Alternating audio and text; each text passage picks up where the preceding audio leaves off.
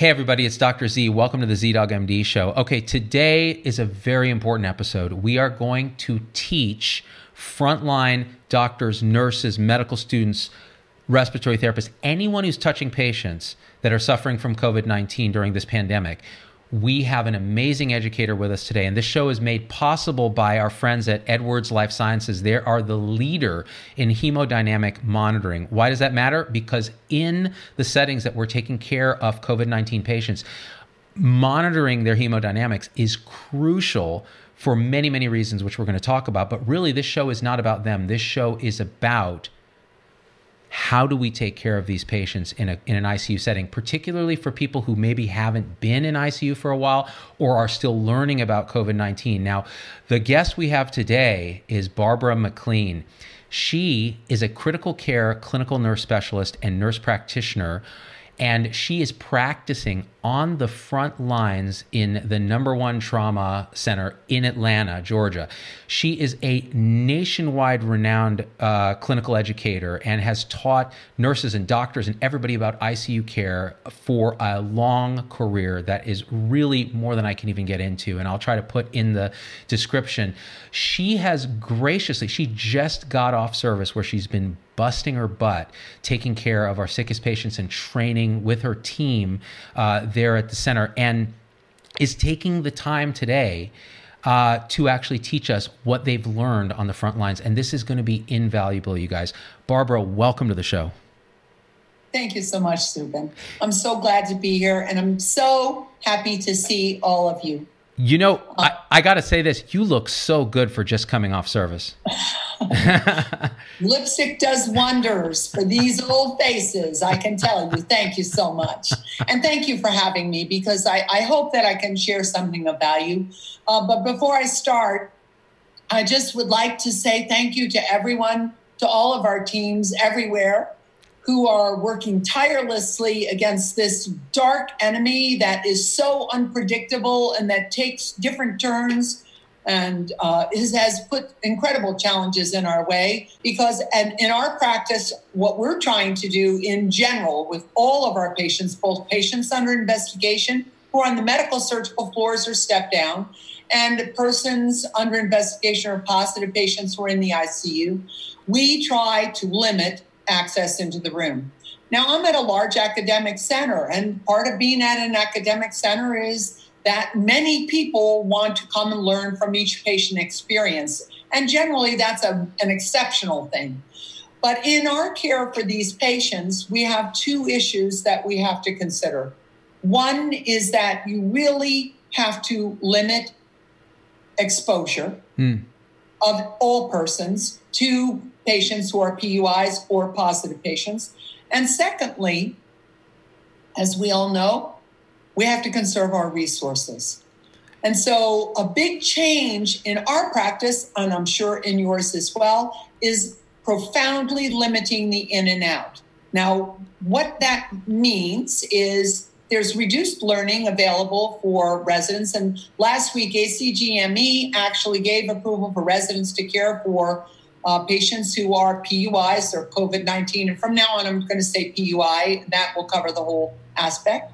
Um, so we now allow residents in our room. We didn't do that before because we were concerned that that would be considered uh, uh, a forcible utilization of residents. But ACGME and our, all of our hospitals have agreed that residents can be in the room. We have APPs, we have our attendings and fellows, etc. And traditionally, the team piles in the room. So now it's very limited. We've limited our access to uh, one attending physician and one other partner, either an APP, a fellow, or a resident per day. And in the beginning, the attending had to be in the room, and that was really only in the first week. After that, it was impossible for attendings to see every patient. So then higher level residents came to the room, and higher level residents are managing the patients. And now, uh, we see, and our APPs have always been able to manage the patients, but now we're seeing even lower level residents. And I know in some states, I, I heard today, not where I am, but I heard that some of the medical medical schools are graduating their students early in order to propel them towards the front line. Now they won't be practicing as physicians, but they will be able to provide a tremendous amount of assistance in many, many ways. And that makes perfect sense because and the need for bodies sense. on the front line is so uh, acute right now. What what have you been seeing when patients present now? How are you triaging them and how are you thinking about that? Because you're seeing a lot of volume and you can teach us a lot about that. One of the things that I think is quite important is that I actually kind of inundated myself into my system as I saw that we were receiving patients. Uh, our infectious disease team was doing a remarkable job of educating how to put your clothes on. We call that DON, D with an on, and how you take your PPE off that's called DOFF, off with the D. But oftentimes it was occurring during times that nurses couldn't get away and it was not occurring in off shift. So we actually made a commitment to be at every change of shift to educate all staff, nurses, physicians, RTs, everyone, to educate all staff on, on how to wear their PPE and most importantly, how to take it off in a very specialized way so there's no possibility of contamination. And in that, I, I, I, would like to say that one of the things that I believe in as a clinical specialist, as a bedside nurse, and as a human being, that I would never ask somebody to do something that I won't do. So I have spent a lot of time in the rooms of patients who are COVID positive, in patients who have just arrested, in patients starting them on CRRT, in patients where I uh, where we know that perhaps uh, they are not going to survive, where we know they're not going to survive because we know when that happens and we're quite clear about it. And then uh, with my hospital, we have a no visitation edict for any COVID patients or any patients under investigation. So, um, very fortunately, I work with just such incredible people. And someone offered their phone. I uh, my phone was doesn't work in the hospital, unfortunately, uh, but they gave me their phone, and I put it in a biohazard bag, dressed, went in the room, called my patient's daughter, spoke to her. She already knew that this was a dire situation. Spoke to her, held the phone to his ear, took it off speaker, held the phone to his ear and waited for them to have their conversation. Uh, we actually were manually getting ready to manually prone him, and he was very unstable. So we were not certain if proning was going to actually uh, cause cause his death. But actually, when we first turned him up on his side, he increased his saturation. When we put him prone, his saturation was beautiful. But unfortunately, he did not survive the night. Mm. And this is one of one of the big struggles I think for us at the bedside. And I know it's a little different than the question that you've asked, but I want to make sure that we appreciate the struggle for us at the bedside is really not only this overwhelming requirement for providing excellent care in a very difficult situation, but it's also the moral and ethical uh, loss that we're all of us, all of us at the at the front line, all of us are experiencing every day, sometimes every hour. And I think when I think of my colleagues in New York City who have had such a significant increase in death, that understanding this and seeing this tragedy unfold over and over and over again and in rapid succession is very difficult. And then we feel so so saddened by the fact that our families can't say goodbye to the person that they mm-hmm. love. So we're trying to make sure that we're taking a phone in so the family can at least speak to our patients. And many of them, of course, are on paralytics with sedation analgesia. They're intubated on a ventilator. They're not responsive, but it's a, an important it's an important way to facilitate for families to say their last goodbye and sometimes for families to say that they're sorry for something that happened to relieve themselves of that. But I'm going to tell you that um, patients deteriorate very quickly. This is something that everybody in leadership in this country needs to hear how this is going down because you, you know, you can look at, at what's happening in Italy, you can look at what's happening in China, you can look at what's happening in Spain. It doesn't mean anything to Americans unless they see it happening in their own hospitals with their own frontline staff. You know, if I ask a question about triage and you tell me that answer, that tells me what is what your experience right now actually is. Your experience is people are dying alone in their rooms, talking through a bag and a phone in a biohazard bag. That's the reality of this epidemic on the ground. And until we get a handle on we have to control it. It has to people should never be in the hospital in the first place right? But now we're where we are. So now the question is barbara in your experience because you have had it's, it's you're seeing patient after patient with this how when they come in you were mentioning they rapidly decompensate. Does this happen over days hours minutes? What are you seeing happen? And what's happening with their hemodynamics and how you're monitoring them so you've asked a lot of great questions, and I'm going to try to answer as succinctly as I can. Uh, it, it, as you can imagine, because I'm in the depths of this now, it's a very it's very emotional, and it may make it difficult for me to just be succinct. So I appreciate you keeping me on task very much. Um, I would just say, uh, unfortunately, there's not a predictable model. Uh, we have patients that come in and four hours after they're in the emergency room, having just gotten tested, they die. We have other patients that come in who actually have come in as something else, who then become PUIs, who then have symptoms. And PUIs, I'm sorry if I didn't explain, persons under investigation. So we're we're we're assuming that they have COVID until proven otherwise. And and then they blossom and they do that pretty quickly. So the typical model that we hear about, that's the epidemic epidemiologic model, and it's an academic model, not really a clinical model, is that you have symptoms and then at around the fifth to seventh day you deteriorate.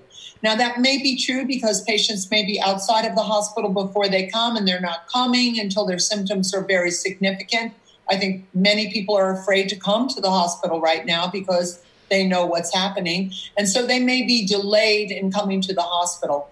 But what, what we're seeing is typically if you come in and you're already critically ill, you deteriorate very quickly in the ICU. And that would be the majority of our patients. And, and, and so that may be that could be six hours, it could be 12 hours, it could be 20 hours, but typically not too much longer than that. And, and, sometimes our patients who are PUIs have a preliminary negative and we get a second opinion. That's from the CDC. So we send our tests on to the CDC. So it may be six to seven to eight days before we have an absolute confirmation. And are you mostly seeing? And, and by the way, thank you, Barbara, for sharing this with. I know it's so hard on the front lines, and I can just feel it. Uh, are you mostly seeing older patients that are decompensating quickly, or are you also seeing youngers? Okay, so uh, I'm I'm not an infectious disease specialist, nor am I an epidemiologist, but I would say that uh, we are seeing across an age range. We, thank God, have not had anybody very very young, but to me, people who are young are in their 40s, mm. in their 60s. We have had some older patients, of course, and they have comorbidities. They're more frail. They're not able to sustain themselves. But we've also had an 81 year old woman who survived. Mm. So I, I, I, feel like um, at this moment in my real life experience, I don't have enough longitudinal access and data to actually say there's an absolute predictable model. I don't feel there's a predictable model. I think that every one of us has to be aware that this virus knows no boundaries. It does not discriminate based on gender or race or age. It has no control, and it is a profound virus that's very virulent and that takes over quite quickly. You have all these patients coming in. How are you able to guide them to is there a specialized unit, a way that we can keep them from the rest of the hospital, make sure that there isn't nosocomial transmission, and then triage them? Are you using any um, techniques or monitoring or anything else to sort of guide where you send them, that sort of thing? So, uh, you know, I'm in a large public urban hospital. We see about 280,000 patients a year in our emergency department on a slow year. We have 150 adult intensive care beds. We're we're charged at 900 beds. Um, we right now are not operating at that level because we had some physical problems that took about 250 beds offline, which couldn't have happened at a worse time mm. because we need all those beds. We have a couple of trailers, we have tents. In the ECC, there is a separated area for patients who are suspected patients. There's a screening room and a nurse who does all the nasal or pharyngeal swabs and is evaluating that patient. And we have a beautiful screening tool in our Epic, which asks particular questions. But of course, I want to reiterate that I know that we hear that even the symptom profile is changing and it evolves. So, you know, initially it was shortness of breath and chest pain and a rapid heart rate and a rapid respiratory rate and a temperature. And now we have a wider range of symptoms, and we know that patients are coming in with things that are more predictive of a gastroenteritis with nausea, vomiting, and diarrhea. Mm. So, again, it's very hard to triage based on that. If you come to my hospital and you are having moderate symptoms, you'll be admitted to some specialized areas that are med surg areas or step down areas. Uh, and are, of course, you're kept in isolation. And we are very fortunate because we have one area in the hospital actually has 28 negative pressure rooms because we deal with a culture of poverty. So tuberculosis has long been with us, mm. Um, and that's that's been very helpful. But as the CDC tells us, that the time we really need to be concerned about negative pressure and aerosolization is during aerosolizing procedures. So, uh, in general, we, we have not been able to put all of our patients into negative pressure rooms, nor are we doing that. But we do have uh, a specific area. Initially, with our first one or two ICU patients, they were in a generalized ICU. And now we have two cohorted units with 30 beds total. And uh, we are making plans for our next evolution our triage is basic subjective evaluation and, and waiting for objective data. And like everyone, we wait for our tests. And one of the things that I talk about a lot in my practice is reminding everyone about patients that we do do the tests in our own hospital. And if you confirm positive with our hospital test, you're positive. No questions asked, we're, you're positive. And we treat everyone who is a PUI or COVID positive the same. We treat them all like they're positive in terms of PPE and how we're taking care of them. If you have a preliminary negative and we believe there's an alternative diagnosis, that preliminary negative looms very large, and we assume that you are negative because there's an alternative diagnosis. So you came in through the ED, you were short of breath, you had whiteout on your chest x ray, you got Lasix, you made urine, your lungs look better we feel we have an alternative diagnosis and this is likely not to be COVID.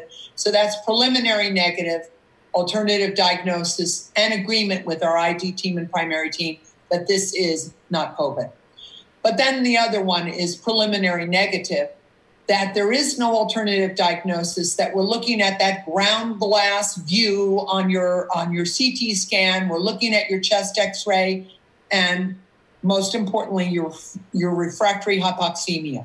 So the tachypnea, which progresses very rapidly from nasal cannula to non-rebreather for us, nasal cannula, non-rebreather, intubation. And we try to avoid any emergent intubation. But when that happens and there's no alternative diagnosis, even if you're preliminary negative, we assume you're positive. And I always say we ask for a second opinion. And that second opinion is the robust testing done by CDC, which then adds another five days before we have your final diagnosis. Uh, Barbara, you guys are not doing CPAP and BiPAP because it, it's potential for aerosolizing and, and spread, and it feels like those guys need to be intubated anyways pretty soon. So our choice is not to do CPAP and BiPAP in the current state of affairs. So we are we are rich with an very large respiratory therapy department, respiratory therapists who are assigned to the ICU, 70 high level, brand new 940 Puritan ventilators that have a broad capability for application. And then we have another 50 ventilators that are less robust. So we own many ventilators. Um, but as the situation unfolds, again, having uh, and having so much respect and always wanting to say the respiratory therapists are really the heroes here. And how? Uh, at, our therapy department has said, okay, we know we're going to need to use CPAP and BiPAP because we don't have enough ventilators. So they have actually found exhalation valves. And those exhalation valves or exhalation filters actually will capture the majority of the nebulized air and therefore protecting persons in the room. So they are the respiratory therapists, I feel, in my hospital are multiple steps ahead of ahead of the game. They are always planning for what's going to come next. They're as prepared as they can be, but we will shortly, I think, overrun our abilities. Yeah, and, and that's what I'm hearing around the country. And a question then is once folks are intubated and they're on one of those scarce ventilators, how are you finding in your experience now, because this is is really much in your specialty wheelhouse. How are you monitoring them uh, hemodynamically? Are there certain parameters that you look for that would uh, allow you to tune their management better, uh, particularly in the setting of this, uh, you know, ARDS, blossoming ARDS, and the sense and reports that we're getting of myopathy, heart failure, uh, uh, progressing very rapidly? What, what sort of what are you doing from from that standpoint? So I, I, I really appreciate that question. So our, our, our goal is for any critically ill patient who's in the ICU to have both the central venous catheter, and obviously that's very helpful because they 201 have required vasopressor therapy, and secondarily to have an arterial line. Now, I happen to be a very big fan of arterial based cardiac output. So we're using arterial based cardiac output, which I really appreciate because it reflects left ventricular ejection and basically will trend along not absolutely, but trend along with ejection fraction that you would be able to evaluate if you were doing an echocardiogram. Uh, in general, we try to avoid any non essential testing. So, unless an echocardiogram is going to make a profound difference in your therapy and diagnosis, we want to look at our stroke volumes. And we look at stroke volume and we manipulate that with volume as, as I'm sure you know, that one of the issues is volume overloading in these patients is very deleterious because they have very profound capillary leak and a lot of interstitial edema. So we, we really try hard not to volume overload. And when you when you trend your stroke volume, so for me, uh, the way I always practice is the correlation of CVP to stroke volume and being sure that whatever I'm giving my patient improves their stroke volume without significantly impacting their myocardial ischemia or their myocardial oxygen demand. I think it is really important to appreciate that in a trajectory that actually has a lot of similarities to sepsis. We see that many of these patients develop profound cardiomyopathy and heart failure. And those that improve and survive, we know from reports and from our own experience that they regain to some level their cardiac function, perhaps not in the immediate time to their ejection fraction that they had prior to their illness. And many times, of course, we don't know that. So again, we we actually don't take patients anywhere except to higher level or lower lower level of care. Um, we don't take them to CT or MRI unless it is absolutely vital to have that information. And so, in general, we never do that. We do occasionally do echocardiograms because our patients aren't predicting the uh, are, aren't behaving the way that we predict. But I think the other thing that I would be remiss if I didn't mention, and this might be a lot for listeners. No, no, keep but, going. This um, is great. This is exactly the kind of thing that is going to help people on the front lines. Yeah. So I think the other thing uh, that's really important is recognizing that because our patients have such severe refractory hypoxemia, we quickly climb our ladder. So whatever ladder you're using, if you're using an ARDS ladder with FiO2 and PEEP, you're using Berlin, which of course is also FiO2 and PEEP, what we typically see is our standard patient is somewhere between 14 and 24 PEEP. And with that also requiring 60 to 100% FiO2 in order to promote oxygenation. So, one of the things I do think is quite important, and this is my particular area of interest, is uh, cre- creating a burden with your ventilator, creating a burden for the right heart, which is almost insurmountable for the right heart to overcome. So, one of the things that I am talking about a lot, and a, a lot of my providers, and we have discussions together, we can stand stand even if we're outside the room looking in because all of our vents our pumps our crt and our bedside monitor are all turned to face our windows so we can look at data all the time and talk about the data look at the labs talk to the person in the room about their assessment understanding their urine understanding their urine output and correlating all that together at once it is also vitally important to consider that we can induce a primary right heart failure with our mechanism of ventilatory support. So, in order to deal with that on the front line, as we're manipulating this, we also have to give particular attention to the right ventricle and to remind ourselves that in, the, in our normal situation, the right ventricle is a very weak muscle. It does not provide a lot of tension. It doesn't mobilize volume that effectively. It's really a volume conduit, not a work pump. And now we put a huge burden and we all know that the right ventricle is very susceptible to increasing pulmonary resistance, which we have now applied with our PEEP to our pulmonary vasculature, which is now very compressed. So we are very frequently, and in fact, I would say in almost all cases, applying inotrope, inodilation, or uh, inhaled inhaled pulmonary vascular dilation, Flolan or Veletri. So, so this is actually something you're seeing on the ground more than you would in other cases of ARDS, or do you think it's uh, a, a, a, typical ARDS pattern where you have to have high PEEP, high FiO2s, you're putting stress on the right heart, and you're having to take these countermeasures? I would tell you that if there was even one micro capsule of silver inside this dark cloud, I think it has changed the way people look at practice.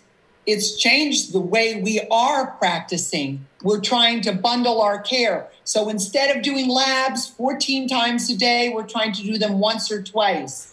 And I think that it's changed the way that people understand mechanical ventilation and uh, the right heart because we're moving so quickly and so aggressively.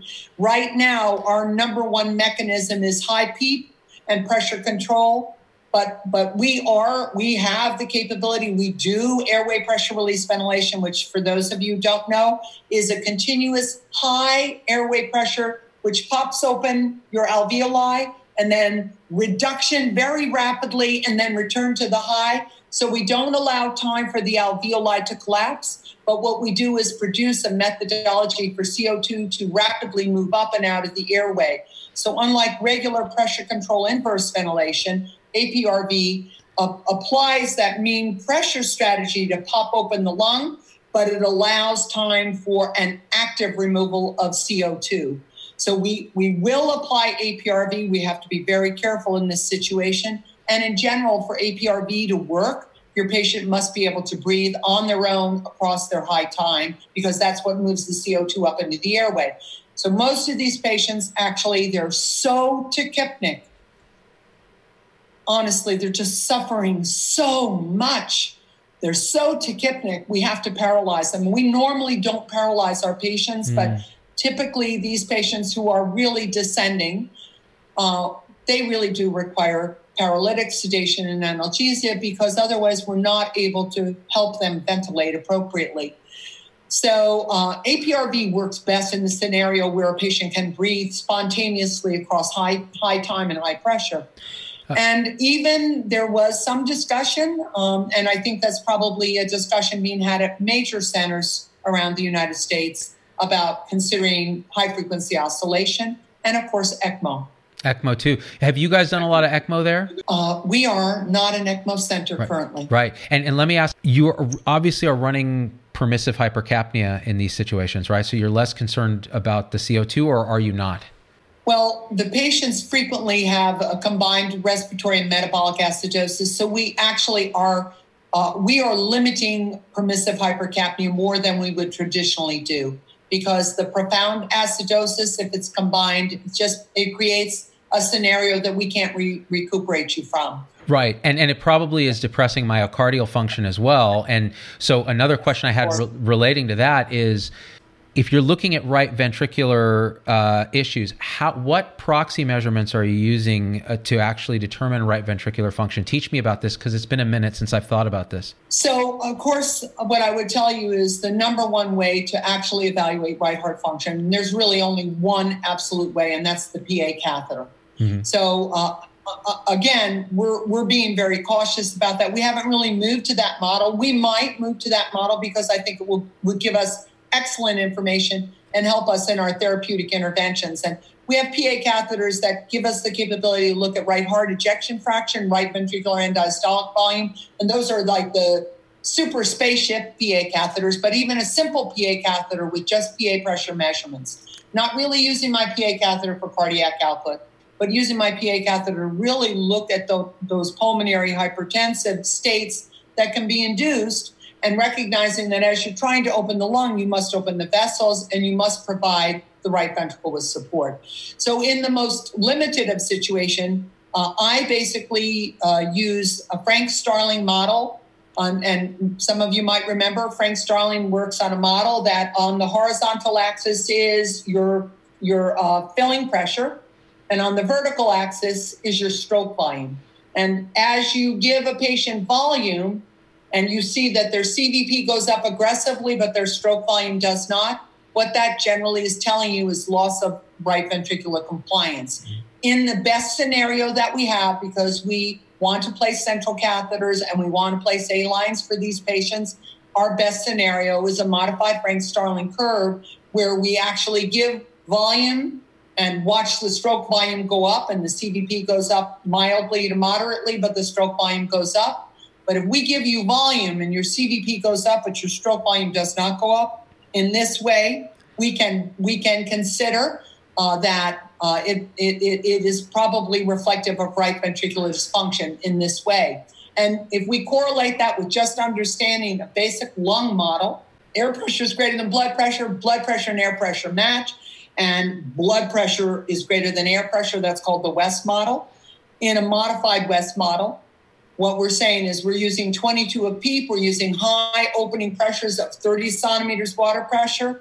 We've now made our whole lung a big air lung with very little perfusion, and you hmm. have to support the right heart to mobilize that blood flow through the pulmonary vault. So I think in a stepwise fashion, what we see, and just to give you the stepwise, is a patient comes in, he might go to the medical surgical floor, he's a PUI, he's on nasal cannula. And today, one of my colleagues on the med surg floor said to me, We're not used to five, six, seven liters of flow from a nasal cannula. We never give more than three. But we start them and we move them up to five, six, seven.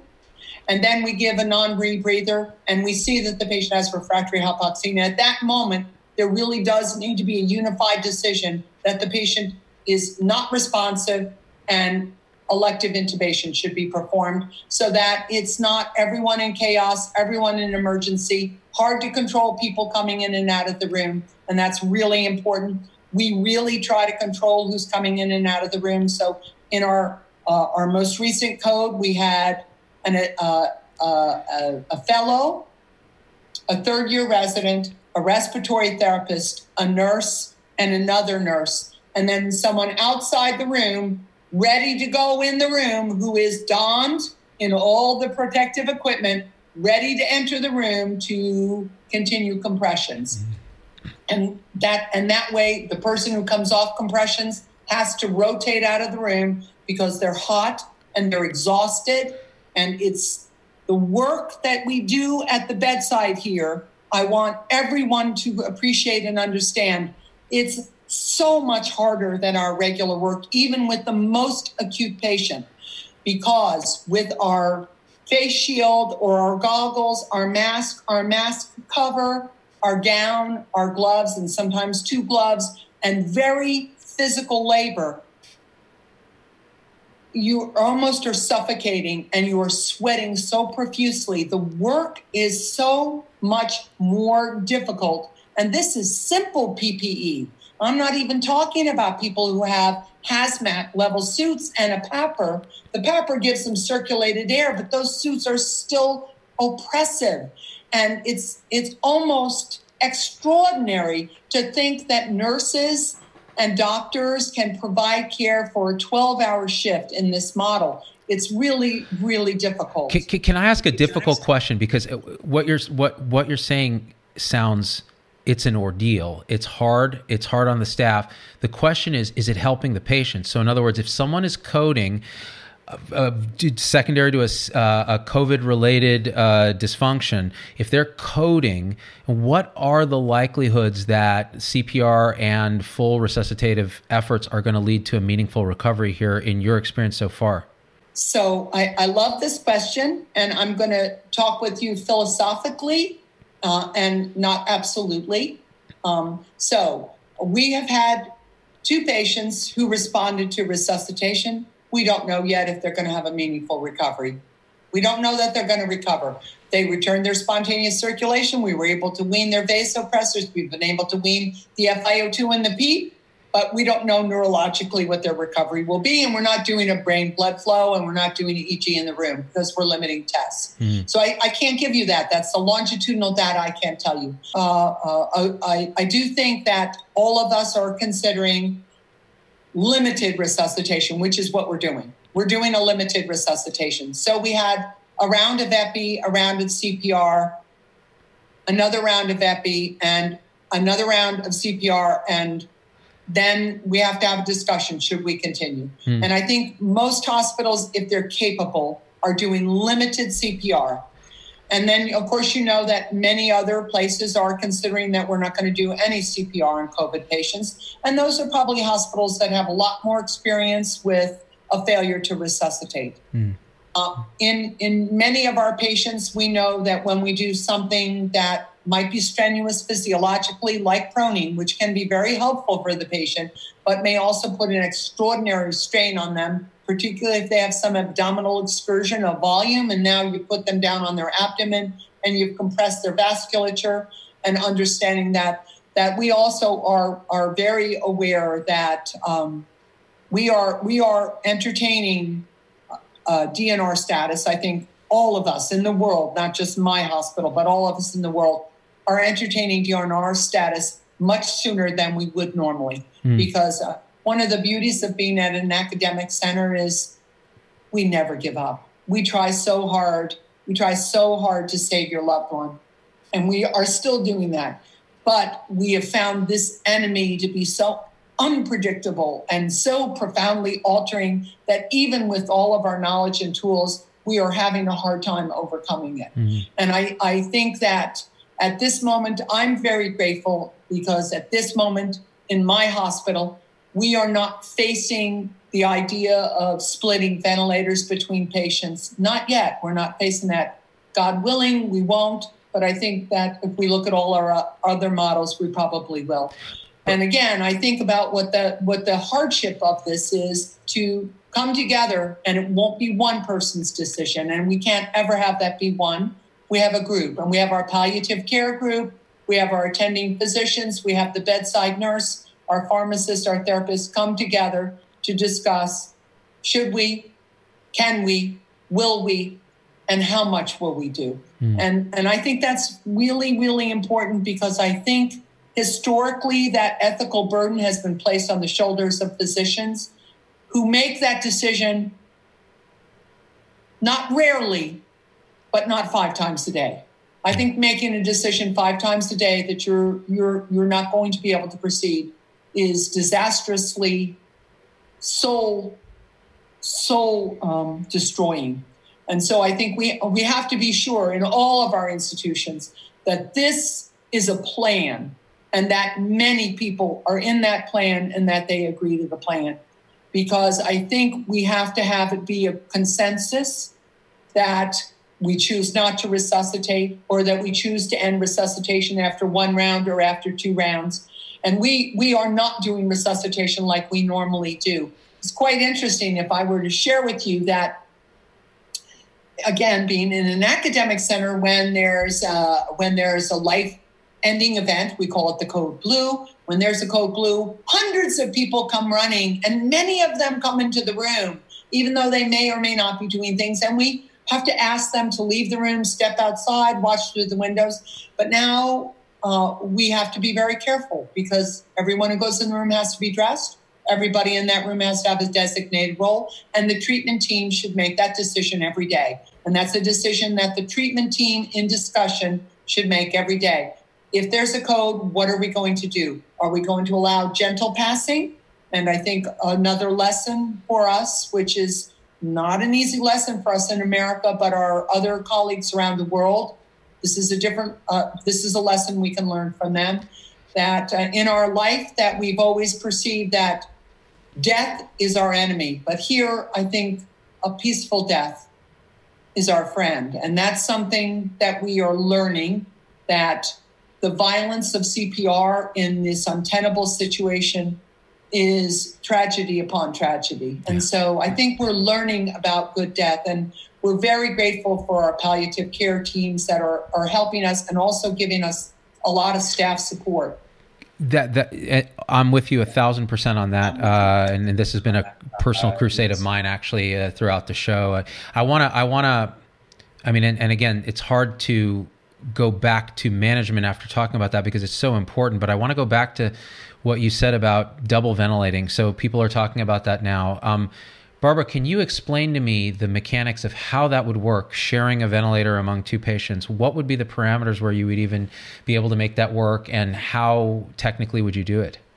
So I have not experienced dual patients on one ventilator in my career, and I've had a long career, and I've been in a lot, lots and lots of disasters and very hazardous conditions. I haven't experienced it before, but I think quite simply, we we can appreciate that we have we have actually done dual lung ventilation in the same patient, actually having a split tube that is promoting a different volume and pressure in each lung. And so I think I think uh, no one no one loves the idea of, of, of, of providing two patients ventilatory support from one ventilator. But we have a very good model for this as a precedent because we do have that ability to do dual lung ventilation. And it really is splitting the flow between the two patients. And remember that the inhalation never crosses with the exhalation. The exhalation is completely separate. So there's no passing of contaminant, which I think is probably something that the public certainly could be worried about. And I think that's really important for us to appreciate and achieve. And we we have to think in scarcity of resource that we will have to consider this to be able to to split ventilators between uh, patients. And again, I think uh, especially you should be thinking about that. If you don't already have a model for dual lung ventilation, to have that model in preparation, have your therapist in preparation to consider that this might become a possibility in your setting. And and and that that's super helpful uh, because again, it's nothing nothing I've ever encountered, and it's and and uh, so it's interesting that we're talking about it that we've gotten to that point. Uh, one thing I wanted to make sure I asked you about too is so in your typical ICU patient, they're prone, ventilated. What are the minimum lines that you would have in them for monitoring? Because we want to make sure we minimize any sort of procedures that aren't necessary. Like you said, this new paradigm of testing infrequently. Heaven forbid, I've been talking about that for years, right? It's like how why are we constantly drawing blood off the A line and sending it for no reason? And our lab colleagues are scratching their head at why we're doing Q1 hour calciums. And so the the question is, what's the sort of bare minimum monitoring lines that you're placing in these patients that you found has been enough to to manage them? Our our group of providers have made the decision that if you are in the ICU intubated on a ventilator, you will receive a central line and an A line. Yeah. Period. Yeah. So I, I, I, would advise that for all ICU patients because even though your patient may be looking good this hour, the possibility for rapid deterioration and requirement for very aggressive vasoactive drips it looms very large and you need to be prepared for that and you want to have a central line for that so so it's it's so rapid that if you're not watching those pressures if you're not looking at it it's going to catch you unawares that's the feeling i've gotten from frontline icu folks around the country is that true I think that the decline is is more rapid than what we traditionally see. It's not like you had a pressure of 120 and now it's 40. You will have a slide down, but it's a fairly rapid slide down. And uh, again, one of the things to remind ourselves about is that we, uh, within the time of JCAHO and CMS, and as you may or may not be aware, sort of this rigid control of nurses and saying nurses can't practice outside of their domain and they have to have an order for every time they go up on the vasopressors. This is impossible. That's crazy. In yeah. this, in this, you have to have trust in your team. Your nurse must trust you. You must trust your nurse. Your nurse has to have the ability to be empowered to respond in the moment to the patient. And that, of course, is one of the things that we look at is really trying to make sure that our nurses are well prepared, that they feel well supported, that they're supported by the system, that they're they're supported by the law, that they're supported by the government. So let me tell you that most nurses I know, all they care about is that patient. They are not thinking about their license. They're not thinking about what the rules are. They are looking at someone's pressure drop and they're going to titrate up.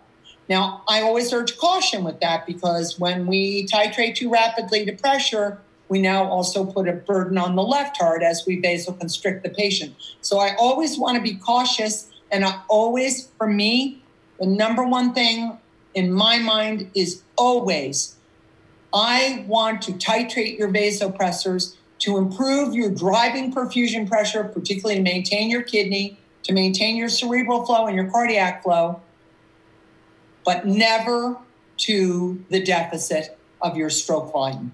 Mm-hmm. So as we titrate up on our vasopressors, if our stroke volume starts to decline, what we've done is we've increased your pressure, but we've reduced your flow.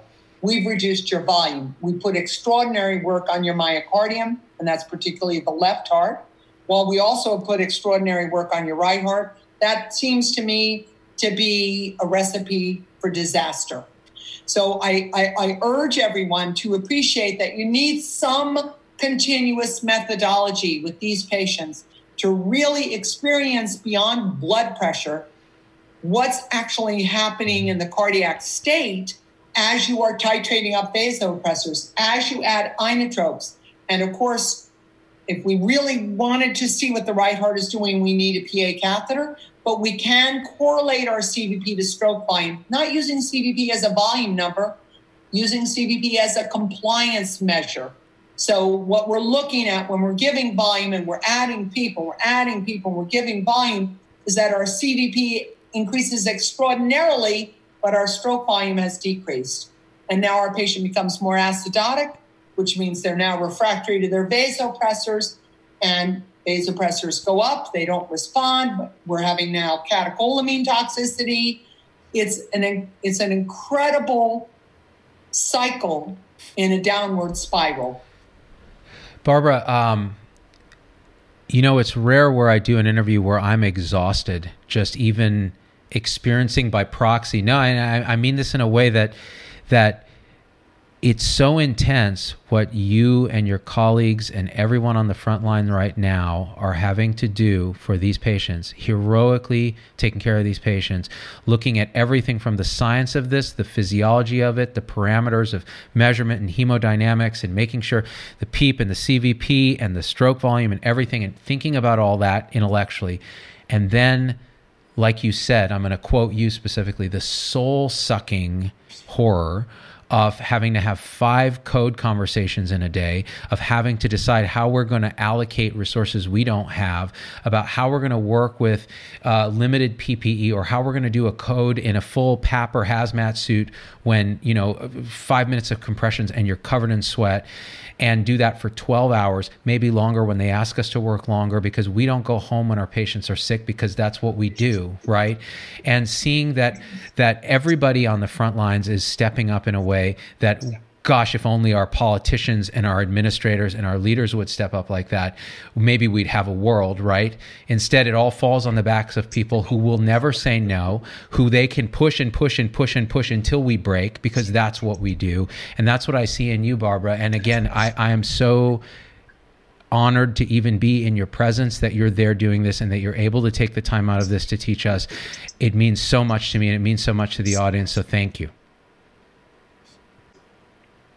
Thank you. You're so very kind, and I really appreciate that. But uh, I think it's important to, to see that what I really do is I'm representing all of us, all of us healthcare workers who are really just striving to do the best that we can do. I apply a lot of science, but I, I really, really don't want to forget a couple of things. First of all, our patients come in, they go to the ward, they look good, then they deteriorate and they deteriorate rapidly. And we move them quickly to a higher level of care. And we're going through the hallway, and the fear and panic mm. of our staff mm. in relationship to this can I can I help them survive? How do I make sure that mom knows that he's in the ICU? And how do I go home tonight and protect my family? Because these are all mm. really important uh, things for us to discuss. And then as we move to the ICU and the ICU is closed and we have we're not allowing any visitors in our hospital. And and how we continue to work scientifically and struggle with our uh, for, for us right now, we're, we're doing very well with our ventilators. We're using every ventilator we have. Every ventilator we have is in use. But also just appreciating again that um, the humanity of this situation of of appreciating that we are at the forefront not only as scientists and providers and purveyors of wisdom and knowledge but that we are we are seeing every one of these patients as members of our own family more than we've ever done before because we all feel that our families are at risk. Mm. And I think what's the most important thing for all of our leaders and our administrators to understand is that the single most important reason that staff feel panicked is because they don't know what your your decisions are. Mm. They need to have daily information. They need to understand why you have this reduction in PPE. Not just that you do, you only get one mask a day, but why that is. We need to relay that information. You cannot believe how much comfort there is in that understanding. And then I'm going to say that I have this small team, and I would like to mention them. Uh, my small team are nurses that worked with me on hazardous infectious disease. Their name is David Garner, Lauren Skinner, and Michael Henderson. David, Lauren, Michael, and I, since that first day, February 28th, we, we actually uh, put together a team where we come in, one of us comes in and rounds every morning and every night at the change of shift. Now, these are nurses who have already worked a 12 hour shift under extreme difficulty, who then go to all the areas where we have patients who have uh, our PUI patients, and we train nurses and other persons, doctors, therapists, whoever is there on appropriate donning and doffing to help protect them. We answer a lot of questions and we give a lot of support. We've done that every single day since February 28th. Mm. And we have not missed a shift. We have not missed a day. This team of four, and our, our education department is getting ready to come online to now take that over because now that we have so many patients in so many areas, it often takes us five to six hours, and that's beyond our normal workday. Yeah. So I want to say they represent everyone. This is everyone is giving something up. Some of us are giving up our, our, our what we believe is our safety. We are putting this together every day at the bedside. And lastly, I want to say that in my most recent days, what I've also done is um, after I've done a Don Doff, I, I just offer. Uh, uh, I just offer a prayer. It's not a religious prayer, it's a prayer of unity and love.